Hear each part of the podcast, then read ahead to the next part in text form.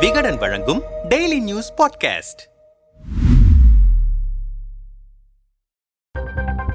ஜெயலலிதாவின் இரும்பு கோட்டையாக அறியப்பட்ட கொடநாடு பங்களாவில் கொலை கொள்ளை என திக் திக் சம்பவங்கள் அரங்கேறி ஆண்டுகள் ஐந்து உருண்டோடிவிட்டன. ஆனாலும் இந்த விவகாரத்தில் புதைந்திருக்கும் மர்மங்கள் முடிச்சவிழ்க்கப்படாமலேயே தொடர்கின்றன. பதினான்கு முறை கால அவகாசம். நீலகிரி மாவட்டம் ஊட்டியில் உள்ள மாவட்ட நீதிமன்றத்தில் நடைபெற்று வரும் கொடநாடு வழக்கு கடந்த சட்டமன்ற தேர்தலுக்கு முன்பாகவே கிட்டத்தட்ட தீர்ப்பை எட்டும் நிலைக்கு சென்றது. ஆனால் தேர்தலுக்கு பின் கொரோனா இரண்டாம் அலையின் தாக்கம் அதிகமாகவே வழக்கின் வேகம் குறைந்தது. வழக்கில் முதல் குற்றவாளியாக சேர்க்கப்பட்டுள்ள சயானுக்கு கடந்த இரண்டாயிரத்தி இருபத்தி ஒன்னு ஜூலையில் ஜாமீன் கிடைத்தது. ஜாமீனில் வெளிவந்த சயான் தன்னிடம் மீண்டும் விசாரணை நடத்த வேண்டும் என நீதிமன்றத்தில் மனு தாக்கல் செய்து திரியை கொளுத்தி போட்டார். இதையடுத்து அரசு தரப்பில் கூடுதலாக இரண்டு சிறப்பு வழக்கறிஞர்கள் நியமிக்கப்பட்டனர். மேலும் இந்த வழக்கில் கூடுதல் புலன் விசாரணை நடத்தப்பட வேண்டும் என நீதிமன்றத்திடம் தகவல் தெரிவித்த காவல்துறை கடந்த ஆண்டு ஆகஸ்ட் மாதம் கூடுதல் புலன் விசாரணையையும் தொடங்கியது. அரசியல் களத்தில் பெரும்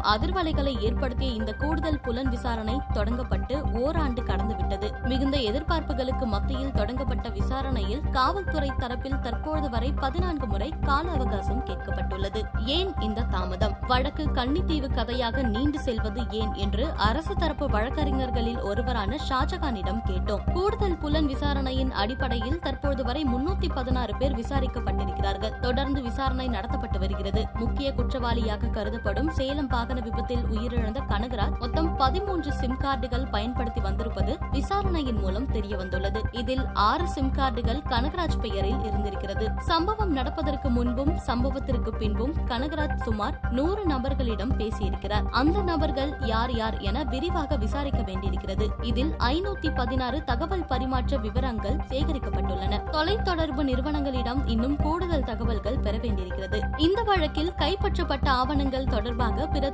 துறைகளிடமிருந்தும் தகவல்களை பெற வேண்டியிருக்கிறது. கேரளா கர்நாடகா ஆகிய வெளி மாநிலங்களுக்கு சென்று விசாரணை மேற்கொள்ள வேண்டிய தேவை இருக்கிறது. எனவே கூடுதல் கால அவகாசம் வேண்டும் என கேட்டிருக்கிறோம் என்றார். டெல்லி லாபி. கொடநாடு தனிப்படை விசாரணை குறித்து அதிகாரி ஒருவரிடம் பேசினோம். இந்த வழக்கில் மிக முக்கிய கட்டத்தை நெருங்கியிருக்கிறோம். அதாவது இந்த சம்பவத்தில் மூளையாக செயல்பட்ட நபருக்கு கொடநாட்டிலிருந்து போய் சேர வேண்டிய ஆவணங்கள் அனைத்தும் கர்நாடக மாநிலம் வழியாக ஈரோட்டுக்குள் நுழைந்து அவருடைய கைக்கு சென்றிருக்கின்றன. சமீபத்தில் உயிரிழந்த கனகராஜ் குறித்தும் விசாரணை நடத்தியதில் கர்நாடகத்தில் ஏகப்பட்ட ஆதாரங்கள் கிடைக்கும் வாய்ப்பு இருக்கிறது. ஆனால் அந்த மாநிலத்தில் சுதந்திரமாக விசாரணை நடத்த எங்களுக்கு ஏற்ற சூழல் அமையவில்லை. திட்டமிட்டே பல சிக்கல்கள் உருவாக்கப்படுகின்றன. மேலும் கனகராஜ் பயன்படுத்திய சிம் கார்டுகளின் தகவல் பரிமாற்றங்களை வழங்க ட்ராய் அமைப்பும் இழுத்தடித்து வருகிறது. ட்ராய்க்கு என்ன அழுத்தம் என்றே எங்களுக்கு புரியவில்லை. இதே நிலை நீடித்தால் இன்னும் கால அவகாசம் கேட்பதை தவிர வேறு எந்த முன்னேற்றமும் ஏற்பட வாய்ப்பில்லை என்றார். குற்றம் சாட்டப்பட்டவர்களின் தரப்பு வழக்கறிஞர்களில் ஒருவர் ஒருவரான விஜயன் வழக்கின் போக்கு குறித்து பேசிய போது தாமதிக்கப்பட்ட நீதி